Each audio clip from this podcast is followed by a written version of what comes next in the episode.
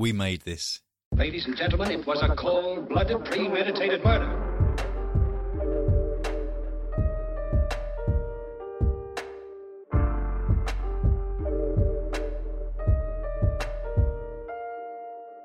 Everyone, and welcome to a new episode of the Read and Buried podcast. I'm Frankie, I'm Sarah. and today we have a very exciting author with us today. We've got, I say today about five times, and I noticed that when I edit it, but sorry about that, everyone. Anyway, that's not the important part. The important part is we've got SJ Watson with us today. Hello. Hi.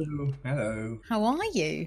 How are you today? Today. Today, I am good today, thank you. Also, can I just check right off the bat? Do you prefer Steve, or do we call you SJ? Oh no, Steve is Steve is fine. Do we call you best-selling author SJ Watson, or we'll keep it to Steve?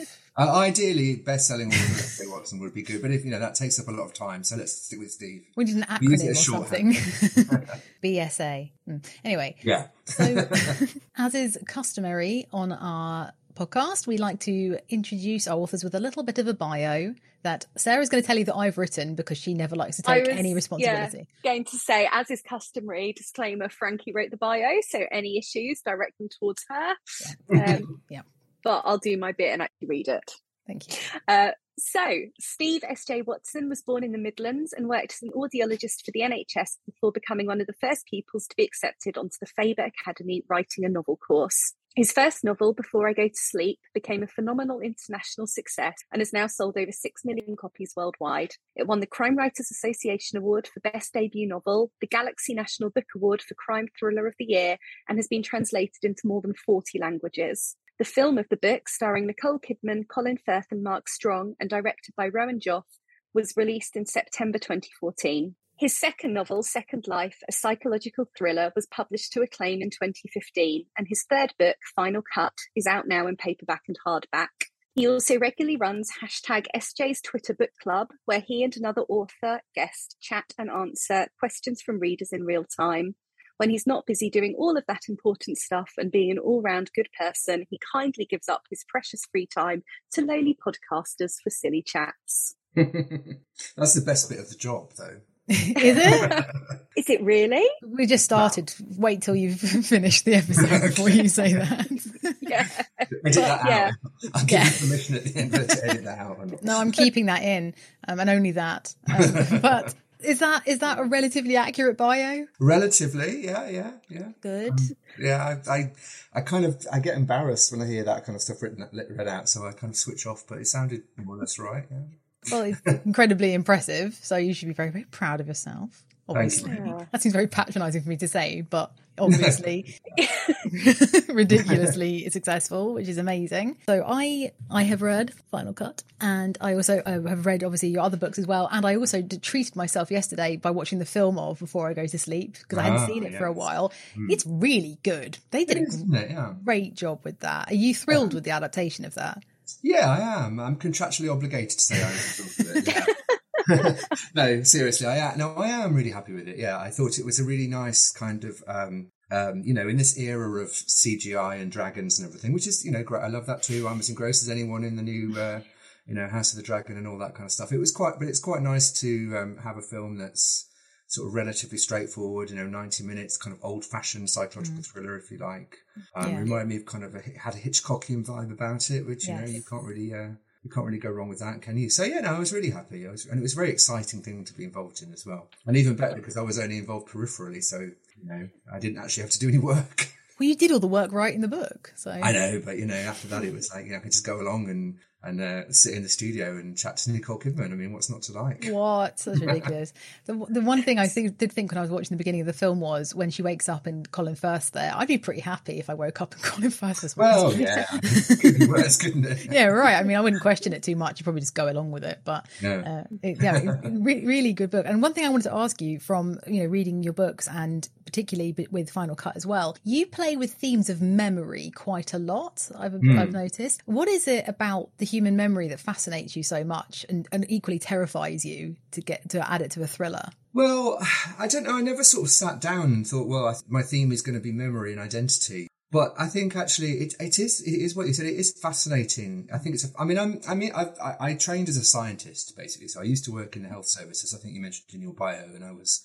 But I, and although I was involved in children's hearing um, services. You know, there was I've always been fascinated by psychology and the way the brain works and the way the mind works. And you know, the more I started thinking about memory, which was inspired before I go to sleep, was inspired by a, the true story of an amnesiac. But as I started writing it, and the more I, the more I was thinking about memory and how how um, fascinating and also, as you said as well, frightening it is mm. the idea of losing your memory because you lose your sense of who you are. And I think you know, the more I read about it, it just it just opened up more and more avenues of, of interest for me. You know, the stories about people who you know, two people can have a very different memory about a particular event and remember it in a very different way in a very different sequence. And I think we're all so sure that our memory is almost like a video recording of what's happened. And yet, of course, it's not. It's embellished by our own uh, prejudices and ideas and preconceived notions of stuff. And it's also fascinating when you think that, you know, I, I might remember one thing, the other person involved in that situation might remember something totally different. But from a psychological perspective, we're both we're both affected by our memory. We're not affected by what actually happened, mm. which might be a, a, third version of the story. You know, if we were, we, we were able to watch a video um, recording of the event, it's just so in, I mean, I could go on and on. I, you know, there was the story of Jean Charles de Menez. I, am not sure if I mm. pronounced his name properly, but you know, the guy who was shot, yeah, um, or killed, in fact, um, by the police just after the seven seven bombings in London. You know, eyewitnesses were saying that they saw him wearing inappropriately bulky clothing, jumping over the, mm. the barriers into the tube, you know, and, and, but those same people, uh, when they were shown video footage, you know, CCTV footage that he, he wasn't wearing bulky clothing and he went through the tube barrier in a very normal way. You know, they, they claimed that it had been doctored. Their own memories were so, so, uh, convincing to them and so strong that imagery, image that they had, that belief that they had was so powerful that it kind of over, overwrote the the actual objective evidence in front of them. And I find that fascinating, the way that that can, you know, mm. but it is also scary because it, I think basically this is a very long winded way of saying it just gives you a lot to play with in terms of writing a psychological thriller, you know, because, because, you know, every book is about memory in a way because we're all telling events sort of maybe yeah that sounds good i think that's a, that's a very profound uh, statement to make yeah i mean i'm not sure i'm not sure why why it's particularly fascinating to me just I think it's just one of those things here. You open Pandora's box and start to research something, and then more and more stuff comes out that you find interesting. Yeah, absolutely. And I think, as you said, it really highlights the lack of reliability from like a witness testimony, for example, and mm. and and it really keeps things interesting. I imagine, as you say, from a thriller perspective. Equally, when you've got not to spoil anything, but it's final cut, but when you have a narrator that is you're hearing one side of the story from the narrator, and you you know inherently trust the voice that you're being led with when you start a book. Mm. And then as you get into it, figure out, oh, actually, maybe it's not quite as reliable a voice as I thought it was, and mm. yeah, keeps things interesting and keeps you on your toes as a reader as well. Yeah, exactly. And I'm quite interested in that. You know, you've got unreliable narrators in a lot of fiction, mm. but also I, am I suppose in, in in those two books in particular, before I go to sleep and Final Cut, I'm mm. kind of looking at the playing with the idea that you have a narrator who, who is yes, again without giving spoilers. Yeah.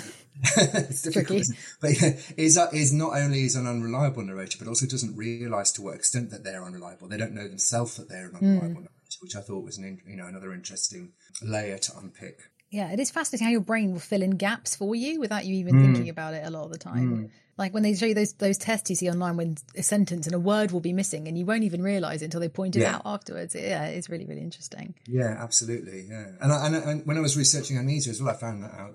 When there are holes in story and there, when there are holes in your in your own narrative of your own life, your brain will, will invent something to fit to, you that you'll then come to believe is true. You know. Yeah. I have a memory of lying in in um, my pram as a baby in one particular corner of the dining room in the house that I grew up in. And I spoke to my mum about it and she said, I only parked you in that corner for the first four months while we were decorating the whatever.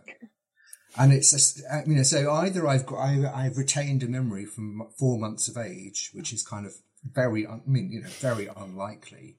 Or what's more likely is that at some point my mom told me that she used to park me in that corner and that of the room. And then when she told me that, I imagined what that must have looked like. And then that became the memory that I now have. It's, it's, it's just fascinating. It just endlessly fascinates me, as you could probably tell. Yeah. You'll excuse my dogs. They've now started. They've realised Hello. doing something audio based, and they're now going to bark intermittently. They want their time to shine. Dinner, yeah. Say, okay. We love a dog cameo. be careful. Be careful what you wish for. when I'm Yeah. chasing them around the room and they're swearing at them. Oh, it's a shame it's a, not a visual medium we're doing because I'm sure people would love that. So, I guess to go back to your writing process, we always ask every author we have on what they enjoy most and least about the writing process, and we I don't think we've ever had two similar answers, have we, Frankie? No. so, very interested to hear your thoughts on it.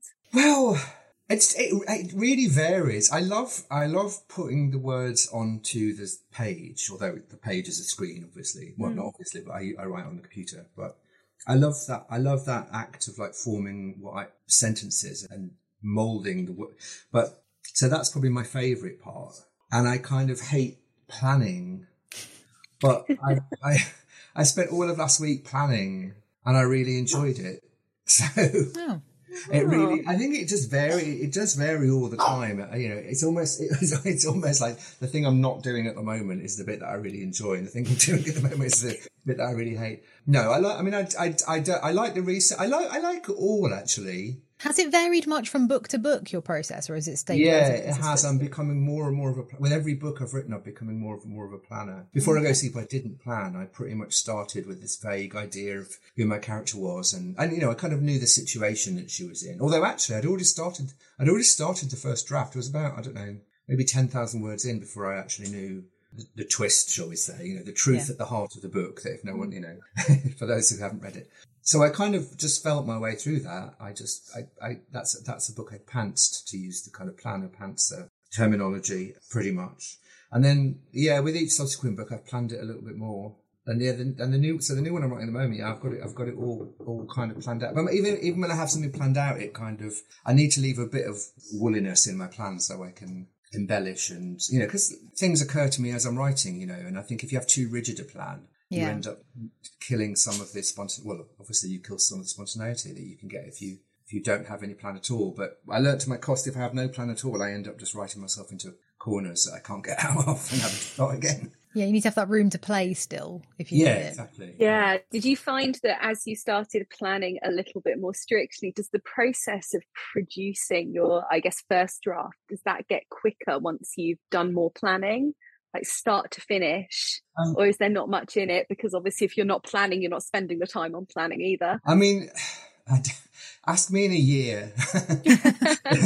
the reason, no, the reason I say that is because my, my last two books, pu- published books, both taken me a very long time, but that was for very, that was for a, a mixture of reasons that were mostly personal. So at the moment, the book I'm writing at the moment, I, I kind of, when did I start it? Probably I started it seriously in April, May, maybe. Can you trust your memory on that? Are you sure? Uh, no, I can't trust it. Yes. I'm kind of making up. It was definitely sort of yeah, kind of like early summer, perhaps April, May, probably. Anyway, roughly around then. And I'm doing all right at the moment. I've got it all planned out, and I've got quite a lot of it written. So if, in theory, by the end of this year, that'll all be done, Wow. which will be lightning quick for me. That will actually, when I say that, it'll be as quick as before I go to sleep was. See, before, before I go to sleep wasn't planned, and I, and I wrote the first draft of that in seven months, Wow. which is yeah. So it feels quite quick at the moment in terms of you know it's it's all flowing and I'm quite a ch- big chunk through and I, and I have the rest of it planned out. But you know I might read it in November and think oh god this is shit. Hopefully not. I'm sure it won't. I be. think it's unlikely. Yeah. We've had quite a few people say as well that they really don't enjoy the editing process. What are your feelings on that part Um, of it? yeah, I mean, the, the, I think the first edit I do find difficult, Mm. as in when I, so I've written the first draft and I, and, and, and you know I have that moment of thinking, oh, I've finished. I, mean, I know I haven't finished. Yeah. Oh, I finished. I finished a draft. I've just got to edit it now, and then I always try and leave a bit of a gap, so I spend a bit of time away from the book if I can, and then and then it can be depressing because you go. I then go back to the the first edit and read what I've got in the first draft, which I I thought was great, and you know, ninety five percent there, and I just need to tidy a few things up and add in a few. You know, and then I read it and think, oh my God, none of this works um, you know, it always feels worse than it actually is. So I don't, I don't enjoy that stage, no. But, but, in, but you know, again, by the same token, I sort of do because not only are you seeing the problems and the things that you hadn't realized were problems, but you, but al- al- also you're seeing something, you're seeing what it can become. So the challenge just then becomes to try and shift, you know, slightly shift. It's a shift of focus into making it as good as it can be and, and drawing out what's in there. So usually when I, when I sit down to read, to start at the first edit in particular, I have, I have like a, a few hours of despair and Googling other jobs that I can do, you know. And, um, What's the backup job? In the Martin backup, I don't know. I don't think the you'll need it. NHS are always hiring. So Well, yeah, but I'm completely de-skilled now. It's it's a very you know I would have to retrain and no, so I think that that option is uh, no, I wouldn't do that. I think you'll be all right as a writer. You know, I think you're you're going to do okay. No, but, you know, I, I have that. I mean, that's the thing. I've, I have that few hours of like, oh fuck. Um, but but then but then actually I get I sort of roll up my sleeves and get to it, and I quite enjoy it then. Um, you know, because it's it. I can make quite quite quick progress through the edit. Depends on you know how much needs doing, but yeah, I quite like. I, quite, I do quite like the editing stage once I'm in it. But th- the thought of it, yeah, it feels a bit sort of oh gosh, again. I actually, the, the, the, I think the thing I hate the most actually is around the copy editing stage when mm-hmm. someone else is pointing out that you've reused a word here and and and and you've got the wrong. You, you've mentioned a flower that smelling a flower that doesn't actually have a smell. Uh, that was happening before I go to sleep, and and it, but even then, it's not because it's difficult work. It's just kind of laborious. Mm. Yeah, Petty. Um, yeah, well, it's not. I, th- I think it's not petty because it's. It, I know what you mean. Yeah, mm. But it feels it, I suppose. But actually, that, that, that it is also the kind of fu- the pol- the polish that actually mm. makes makes the book shine. But when you're kind of laboriously going through page after page after page of someone else's, yeah, relatively minor tweaks, it, it feels a bit sort of. I suppose because there's not that much creativity in that. By that mm. point, I almost feel like emailing them back and saying, "Well, can you just do it?" It'd be just as quick for you to just do it. Pick rather another than flower. I don't know. Yeah. Whatever. Yeah. basically my whole thought process through the workday, to be honest. Yeah. Very lucky to have you. Sarah. yes. And the time you spent writing this letter, you could have just bloody done it. Oh god. Yeah. seriously, put that on my tombstone. Yeah. Yeah. I also so you obviously are a, a writer and you're very supportive of other authors and things as we talked about your book club that you do on Twitter. I know you also do a writing workshop as well. Yeah. The Writers Lodge. I kind Yeah. of set that up earlier. Oh, what's wrong with my crop? Cro- I have no. What month are we in now? We're in September, almost finished actually. It's almost October. It's been a weird few years. Yeah, it has. Yeah. The whole kind of chronology has disappeared. I think it was earlier this year. It might have been late last year. I started the Writers Lodge. It was. It's uh, the idea is it's just a, a newsletter I sent out. I send out twice a, a month with with kind of tips and tricks and and thoughts about the writing process because I think you know there's a lot of stuff out there and and for every one person that you know you get a group of people that will say well you need to write every day and you've got to write at least a thousand words a day. And then but actually there are lots of people out there who are like i haven't got time for that. You know people most people even published authors let alone uh, you know aspiring authors have to fit in their writing around other commitments if not if not a full-time day job. So uh, it's it's i'm just i just try and support people because you know i remember what it was like to to be that person who kind of desperately wanted to write a book and to feel I'd written a book and to feel that I'd, you know, I was always a burning ambition of mine. Um, even when I was training to be an audiological scientist and working in the health service, it was still there as an ambition. And I think the publishing industry can feel like a very closed club, you know, a very exclusive, cliquey club that is difficult, impossible to get into. And, and, and you do get a lot of negative stories about how difficult it is to get published and how little money there is in it if you do get published and how mm. hard it is to get, you know, blah, blah, blah. And yeah, a lot of that stuff is kind of true, but, but you need also, I think you need the other voice going, yeah, but it's worth doing and here's some tips and why don't you try this? And I just try and be that person. I just try and be that kind of someone who's a cheerleader for unpublished writers or aspiring writers or even people who think, oh, maybe I'd like to have a go at that because so what's the worst that can happen, you know? Crippling rejection or something. Well, but yeah, I suppose. Apart But from even then, I try and help people through the crippling side of it. Oh, that's nice. Is this why you're a nice person, like we said in the bio?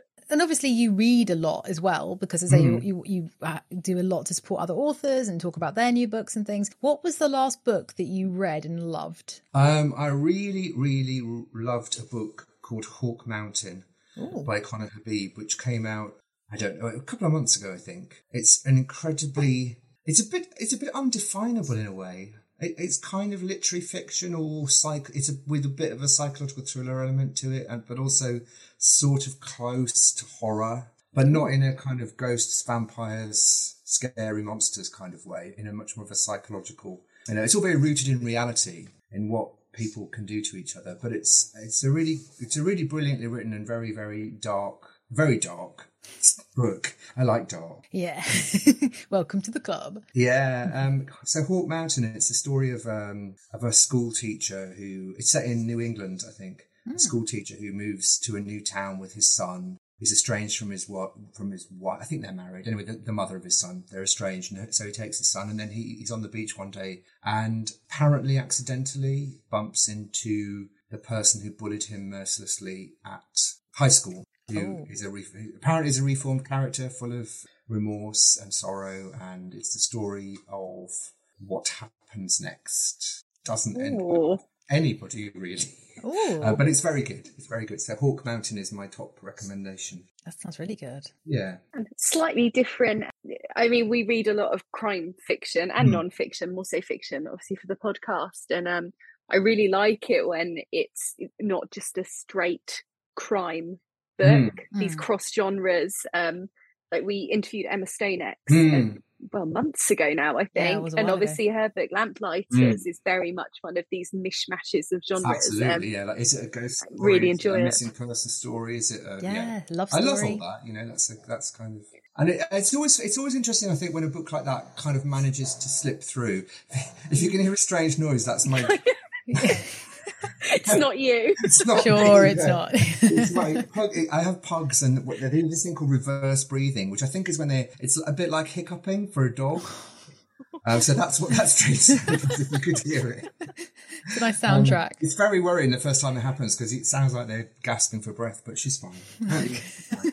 yeah, because I think the publishing industry can be very risk averse, especially now. It's getting more and more risk averse, and so you know, often you hear stories of a book being rejected because it doesn't quite fit into the genre, and so it's always exciting when a book manages to slip through because. Even, even though it doesn't neatly fit into a genre, and yeah, I think the, yeah, the Lamplighters is a really good example of that. I love that book as well. yeah. So I guess along those lines, what typical crime genre trope are you sick of? We nearly asked you what's the worst book you've read recently, but it oh, seemed cruel. no, that would, I wouldn't have answered because Did we? I nearly did. This is this is why I, I, do, I don't I, I don't review books. The only I do do a, a week a monthly column in Perspective magazine, in which I, I, I my thriller of the month. But that that's one in which I, I get to choose the book and Positive. um, and it's out and it's positive. I would never I would never review books because you know I've read a book recently that I thought was absolutely shit. But I wouldn't, I wouldn't, that's just, uh, partly that's just my taste, you know, it just wasn't Yeah. for me. It doesn't necessarily mean it's a bad book, although sidebar in this case it was. for many reasons, partly, you know, I might, I may well be bumping into this person at some point. And, but also, it, who, who am I to diminish someone's, you, you know, years, months, if not years of someone's work? So, uh, yeah, so I, I don't, I don't tend to ever give bad reviews publicly anyway. We do the same, I have to say. We kind of review on this podcast Yeah. and we do, but I'm always really conscious of within that, bearing in mind that also everybody's tastes are completely different. So one thing Hmm. I don't like, so other people might love, uh, which is often the case I've found, you know, it's just, it's a matter of opinion. But also, as you say, so much work goes into it. And even just the, the achievement of writing a book, I think is so incredible. Well, yeah, exactly. You Yeah. can't really, you know, Yeah. be too. Uh, uh, the one, the thing that blows my mind is when people tag the author in like a one star review. Why Oh, would you yeah. do that? That's just the Why most do you do horrible thing. Yeah. Yeah, I find that baffling. Yeah, just don't tag them. Just leave I them think, I alone. think people think that we're somehow impervious to criticism because I suppose maybe there's an element of envy or, Yeah. or, or belief that, you know, that we're, it's almost like, I mean, I, I suppose I can only imagine it's the same way that I, I have thought about musicians in the past because I'm a big fan of music. And so I sort of think, well, what, you know, if I don't like a Cure record, Robert Smith doesn't give a shit what I think, but I would still never tag him in. You know, Yeah. to, to a to a review, you know, probably wouldn't give a shit. But you know, but actually, authors we're, we're fragile people. You know? Of course, you're artists. I, think, I mean, I'm kind of, I'm old enough and ugly enough to, I'm kind of over it now. It doesn't, I don't really care. I don't read reviews anymore at all, which was huge, Healthier. Just, it was a huge uh, um, weight off my shoulders when I decided to stop reading my Amazon reviews and Goodreads and whatever. I never go anywhere near Goodreads.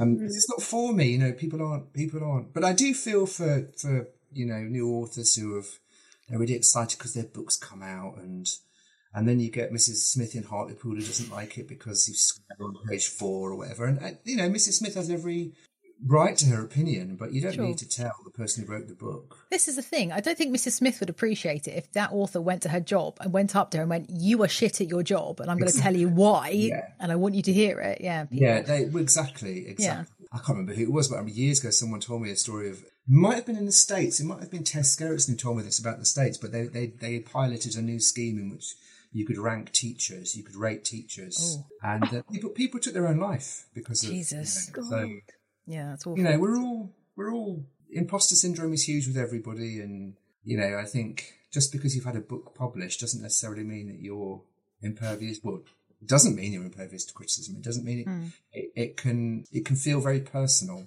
yeah, of course, especially with the tagging. But Yeah. with that in mind, now you can tell us which trope you hate. no, I was going to get away with that. Nope. I, I was actually thinking about this, but and I can't really name one because it's it's a little bit like there isn't one really that they all fulfill a purpose. Mm. You know, the dead body on page. You know, you could say I'm sick of a dead body on page one, but to, to destroy that, to get rid of that trope, you would be destroying most of crime fiction. You know, Mm. there's the alcoholic detective is overdone, but also, you know, you can't have a detective character who is not an alcoholic and not and not addicted to anything and has a great relationship with their partner and beautiful, a lovely relationship with their with their teenage daughter or son or what. You, you can't. You every you know. It's un, first of all, it's unrealistic, and second of all, a book would be really boring with, with only perfect characters whose lives were lovely. Mm. So you know, there are all these tropes are kind of there, but they all fulfill a purpose. I think it's when they're done badly or, or cynically, or mm. when it feels a bit kind of cookie cutter, as though someone's writing to a formula. That's when I. That's when I've. I'm, I'm avoiding answering the question, aren't I? I think it, you know. It's, it's sort of- you can't have you can't have a thriller, especially or a psychological thriller, especially without a, without a twist. These books are kind of predicated on twists, but and is a twist a trope? Not really, but sometimes I do think the twist, the, the need for a twist can feel a bit overdone, and and and mm. you en- you can end up with. I mean, I've read books where I've just thought, well, that's ridiculous. You know, Yeah. um, Especially to come up with something brand new that no one's seen before at this point. It's- You have to get a bit ridiculous with it, I would think. Well, Well, 'cause- yeah, because everything has been Yeah. done, and I think, I think, I mean, this is one of the, the things I want to talk about at my uh, the panel I'm doing at Capital Crime later this week, um, or it might be several weeks ago, depending on when this goes out. But well, there you go. Keep it in anyway. you know, I, I'm I'm talking with some of the authors of these books that have get these kind of high concept, big twist books, and I'm quite, I'm quite because I am one. You know, before I go to sleep, especially, um, kind of relies on its twist, and I'm it, it kind of. I'm fascinated by when twists can be a bad thing, and when actually when a book is sold on, you know, when on the front j- jacket of a book or in the, you know it says that a, you, a twist will take your breath away. I think that can be really counterproductive because the reader just ends up reading it For the looking twist. for it. Yeah. And of course, when a twist is done really well, it comes out of nowhere and knocks you sideways because you, you both, you, know, it both feels absolutely like, how could I have possibly seen that coming? And at the same time, of course, that's obvious. It's that it was been staring me in the face since page one, you know. When, when those two things, which is incredibly difficult to do, you know, when you manage to get those two, the reader to feel both of those at the same time, both complete shock and also complete inevitability. That's Yeah. a great moment. But I've only ever read like, I don't know, three books that have got like that in it. Re- really, really, you know, wow kind of twist. It's really difficult to pull off. Yeah, So, for sure. I always think, I do you ever seen the show Inside Number Nine? uh, a couple of episodes. Not, I don't watch it religiously, but I've seen a few of them. Yeah. Yeah, I'm, I'm a big fan of it, and I've seen them do kind of panels and Q and A's. And Reece Shearsmith always says people are always like, "What's the twist? What's the twist? Like, why does it have to be a fucking twist in every Yeah. episode?" He's like, "We've written so many, we're running out of twists. Like, leave us Yeah. alone." But you're right, but it creates that kind of that expectation going into it. Like, well, I'm gonna, I'm preparing to be blown away by this twist. Yeah, and I it's think you know there is. You can. I mean, I, I don't know if you remember. You probably don't. You probably weren't born actually when it was out. But there used to be a show called Tales of the Unexpected. I know the show. Yeah, I mean, I think they still. I watched it a few years ago. They repeat it on one of the one of the you know channels. But I remember that it, it didn't really have twists, but it had surprises. And they, they're kind of different, but they can be just as effective. I mean, I remember one where well, it's called Tales of the Unexpected, so of course it had uh, surprises, isn't it? Um, You didn't expect but I remember it. one where there was there was a, a what it was was a snake had crawled into this guy. I was only a child when it was on. I mean, we're going back a long time ago now, but No. a snake had crawled into this child's a poisonous snake. I think it was in Africa or something, or India or maybe I don't know. But anyway, it, it crawled into this this guy's bed, and so he was just lying there completely motionless in case the snake bit him. I mean, this the story was he was mem- remembering. I think it was a battle with alcohol, actually. Anyway, blah blah blah blah blah, and then he looks down after this kind of extended flashback, and the snake's gone, and he's so kind of, oh, thank God, you know, I've survived. I'm giving away the end now, but whatever. He's so like, oh, thank God I've survived that he reaches for the one bottle of vodka that he still has in the house to remind himself never to drink again. He's kept this bottle of vodka as a kind of, you know, reminder to, you know, be strong. And he reaches for it thinking I deserve a drink after that. And of course the snake is hiding behind the bottle and bites him. Ah. And it's like, that's not a twist as such. That's not a kind hmm. of, it doesn't change everything that we've watched, but it's still an amazing surprise. Yeah. And so I don't know why I told that story. Surprises, not twists. Yeah. As you say, it's still as powerful. I think Still that's as, that can be, yeah, absolutely, hmm. as, yeah, as unexpected and as yeah, and as as great, yeah. I am though going to put you on the spot now. If you don't have an answer, that's okay. You said you've read like three books with truly amazing twists. Can you name any of them off the top of your head? Yes, I'm really I interested. Can I thought Fingersmith Ooh. Uh, by Sarah Waters had has an amazing twist. Okay. Not going to tell you what it is, obviously, because I don't want to ruin it if you haven't read it. But it's have. No, please don't. I Yeah. haven't. really, that, I mean, that was probably of all the twists in any of the books that I've ever read, that is the one that made me. I re- definitely had that. Well, of course, all the way through, this has been obvious and but, Brilliant. but also impossible to predict. So that's one.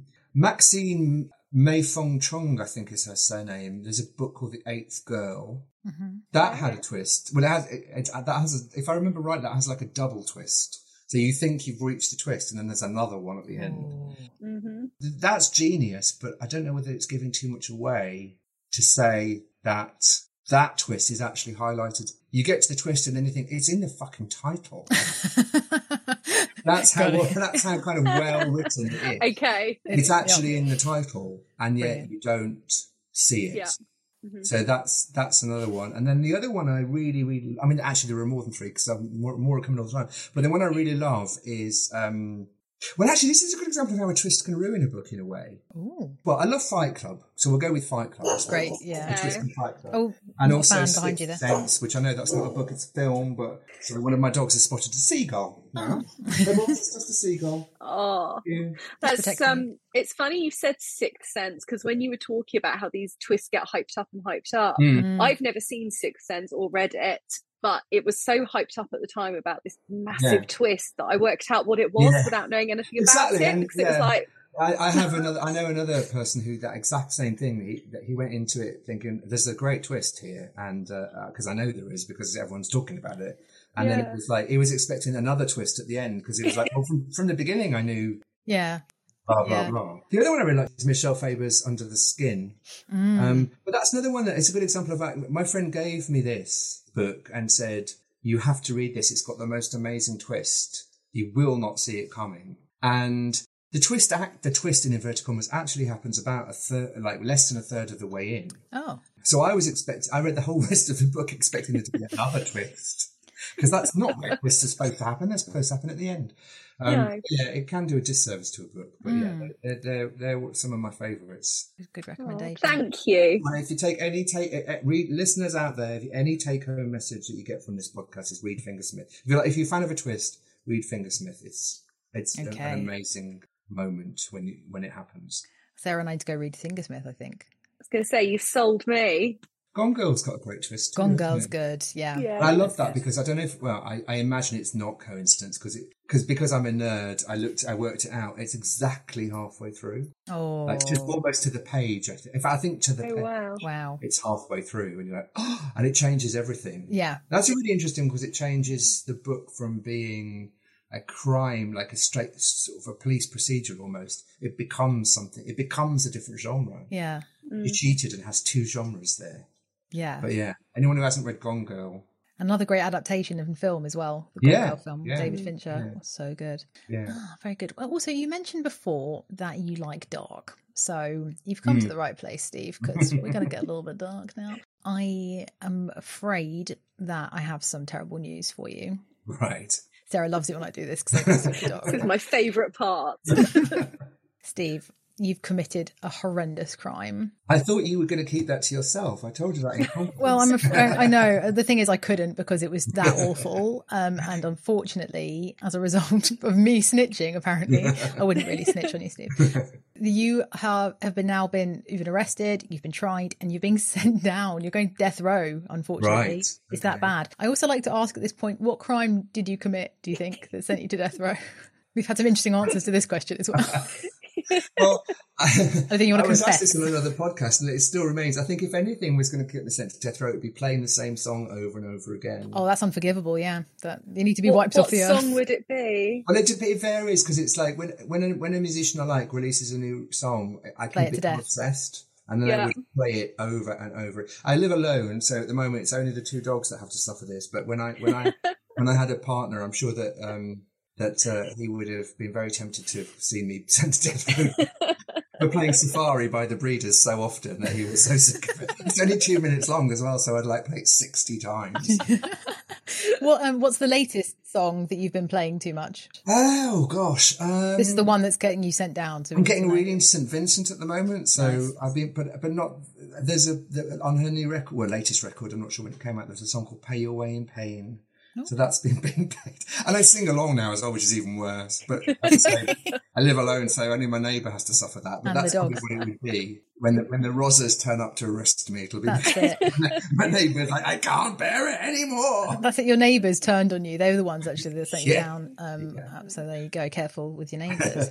so you you're going to die. Sorry about Right, that. yeah. But the good news is uh, we're going to make you a death row meal of your dreams before Oh wow. it happens. So what would your death row meal be? You are talking to someone who can spend hours in a restaurant trying to have from a limit, fairly limited number of things.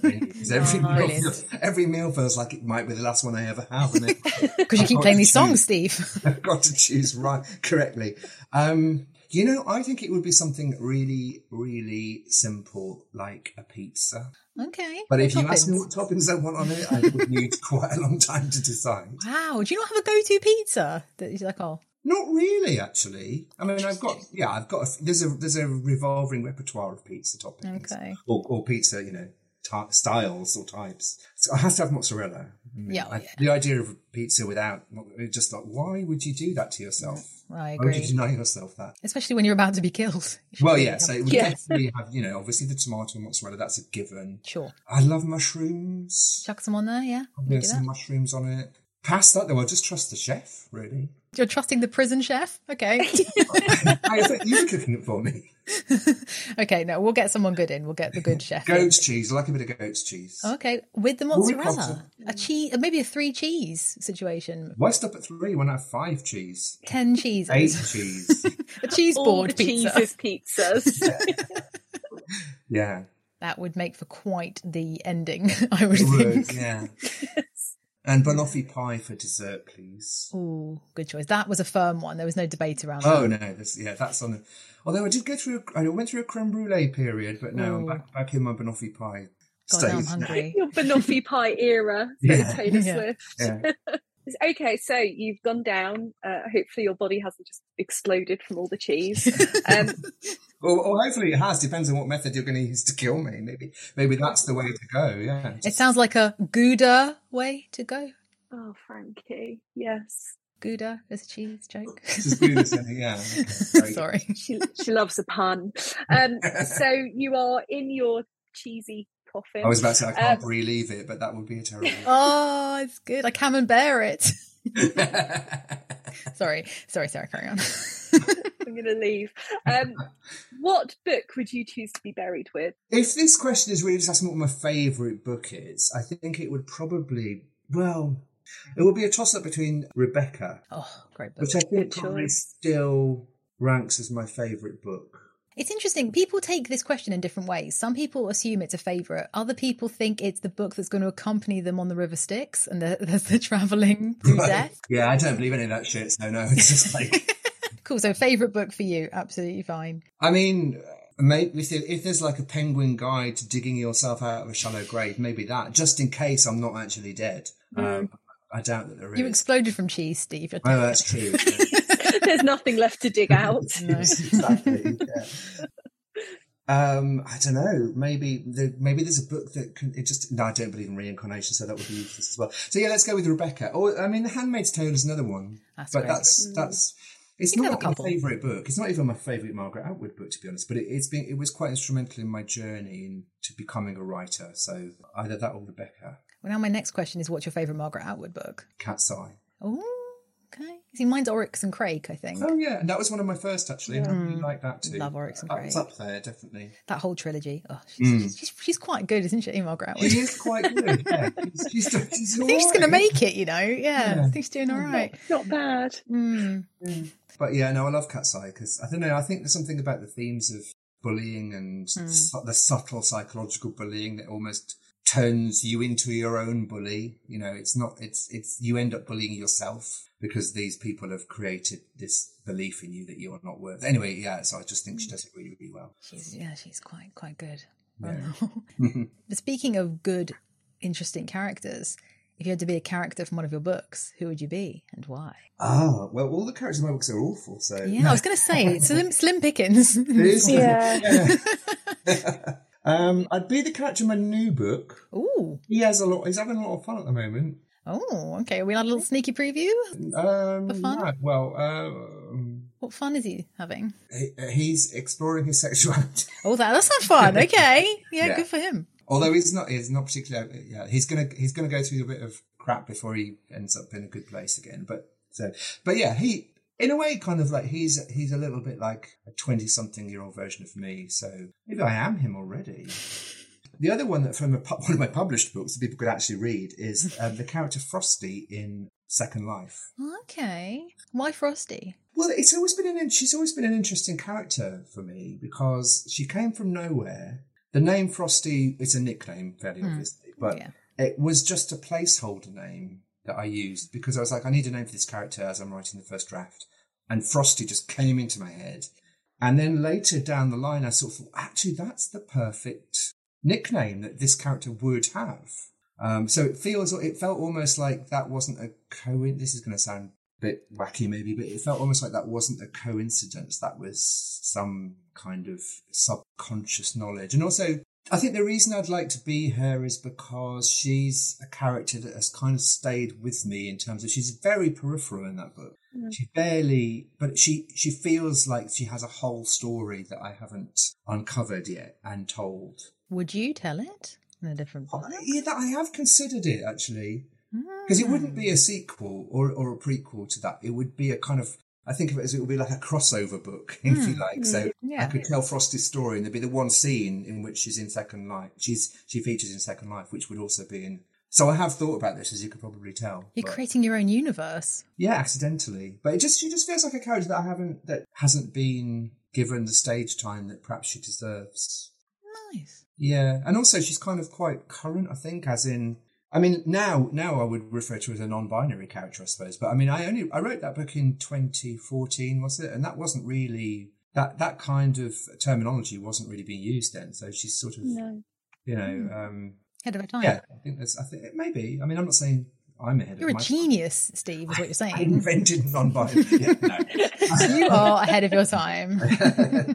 but I think I was just like thinking a lot about gender and sex and sexuality and yeah. Anyway, so yeah, she's she's one character I'd like to, I'd like to maybe not be because she's also a reformed heroin addict. Well, she's reformed. That's good. Yeah, well, yeah, exactly. Yeah. With before I go to sleep, you had a dream cast in that one. Mm. Who would you cast to play Frosty in a film? Oh God! Oh no! Yeah. um, I'm it. rubbish with names anyway. you so- see, I told you this was going to be a hard hitting interview. Even if I had an idea on the tip of my tongue, I wouldn't be able to remember the kind of actor's name. I'd be going, "Yeah, that person's in that show." oh, no, Yeah, she's that great. Yeah, yeah, yeah. They're That show great. that's on at the moment, that person. And also, I don't know what- uh, if pass. Okay. We'll Too let you have a pass. I'll go with Tilda Swinton because she could play anybody, Ooh. but she's probably be wanting someone a little bit younger, a young Tilda Swinton. A young Tilda, Swinton. yeah, a young Tilda Swinton, please. okay. Since since I- it's hypothetical anyway, Sure. Yeah. And and you're dead right now anyway, so it doesn't really matter. yeah, We're suspending disbelief. Tilda Swinton's always a good shout. She's good Yeah. in everything. yeah. and she has that remarkable. She's, I think she's she's very very androgynous. Yeah. and, Mm. and very beautiful in a both in in a kind of androgynous way. Hmm. I was even thinking Saint Vincent maybe has got a beautiful androgynous kind of Mm, vibe yeah, yeah, as well. yeah. Yeah, she could. Yeah, she could do it. Okay, cool. We'll cast her. We'll give her a call. Yeah. On it. Yeah, we can turn it into a musical if she likes. She can write some songs. Oh wow, this is getting good.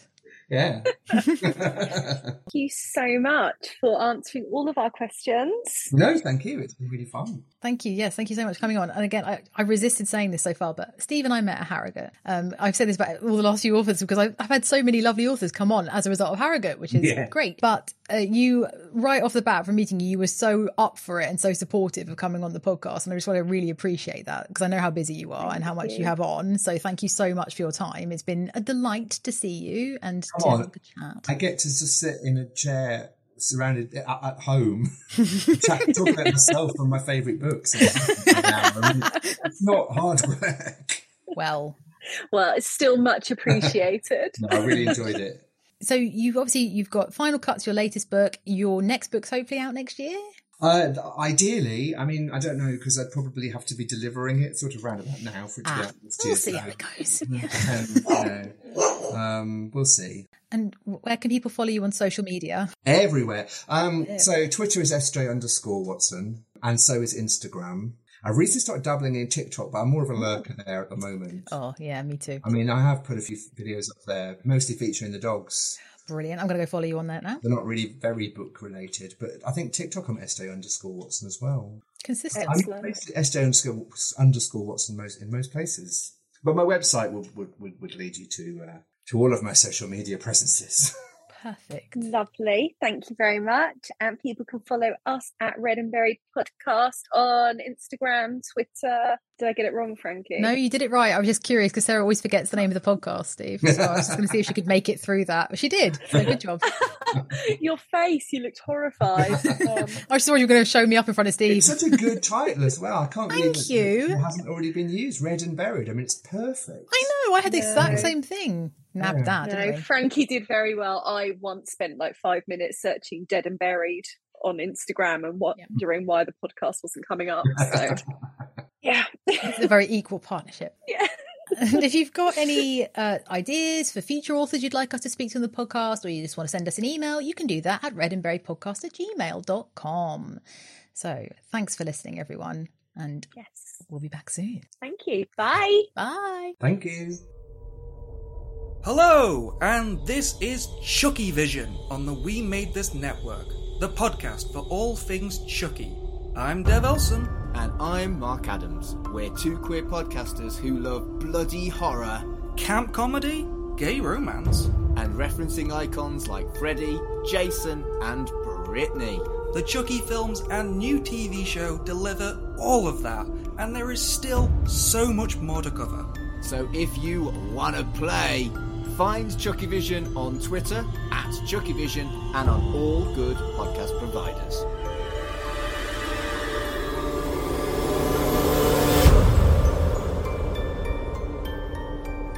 And yes, the title is a Chuckle Vision pun. Because why not?